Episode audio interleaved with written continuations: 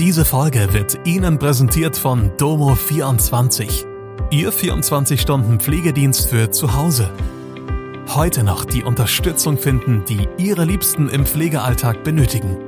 Besuchen Sie uns gleich unter www.domo24h.de. Hallo, das sind die Nachrichten von Dienstag aus Mannheim und der Region. Löwenlegende Schmied tritt ab. Gedenkfeier für getötete Schülerin in St. Leon Roth. Free Palestine Mannheim äußert sich zur Kritik. Handballstar und Löwenlegende Andy Schmid hat seine Karriere offiziell beendet. Die Spiele bei der EM in Deutschland waren die letzten in der Laufbahn des 40-jährigen Schweizers. Meine Spielerkarriere endet jetzt. Meine Liebe zum Handball bleibt und geht weiter, schrieb Schmid am Dienstag bei Instagram. Klar war schon, dass der langjährige Profi der Rhein-Neckar-Löwen ab Sommer neuer Trainer des Schweizer Nationalteams wird. Nach dem gewaltsamen Tod einer Schülerin an einem Gymnasium in St. Leon Roth plant die Schule für diesen Freitag eine Trauerfeier für die 18-Jährige. Die Gedenkfeier in der St. Mauritiuskirche werde unter Ausschluss der Öffentlichkeit stattfinden, teilte der Sprecher der Schule am Dienstag mit.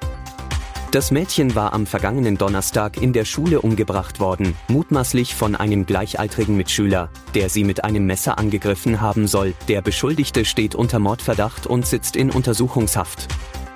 Nachdem Veranstalter und mehrere Teilnehmer den Auftritt von Free Palestine während der Kundgebung in Mannheim am Samstag gegen Rechtsextremismus kritisiert haben, weist die Gruppe diese Kritik nun in großen Teilen zurück.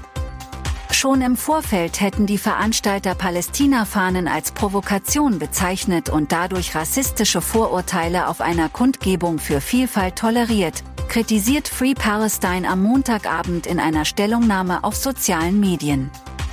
Organisatoren und andere Teilnehmerinnen und Teilnehmer an der Kundgebung auf dem alten Messplatz hatten kritisiert, dass die Gruppe mit großen Palästina-Fahnen an der Versammlung teilgenommen hat.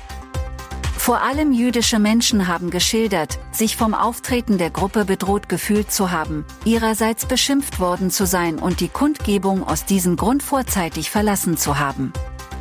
Die Kundgebung gegen Rechtsextremismus fand am Holocaust-Gedenktag statt.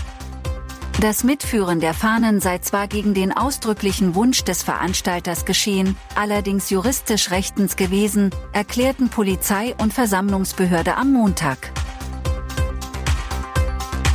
Das war Mannheim Kompakt. Jeden Montag bis Freitag ab 16 Uhr auf allen gängigen Podcast-Plattformen.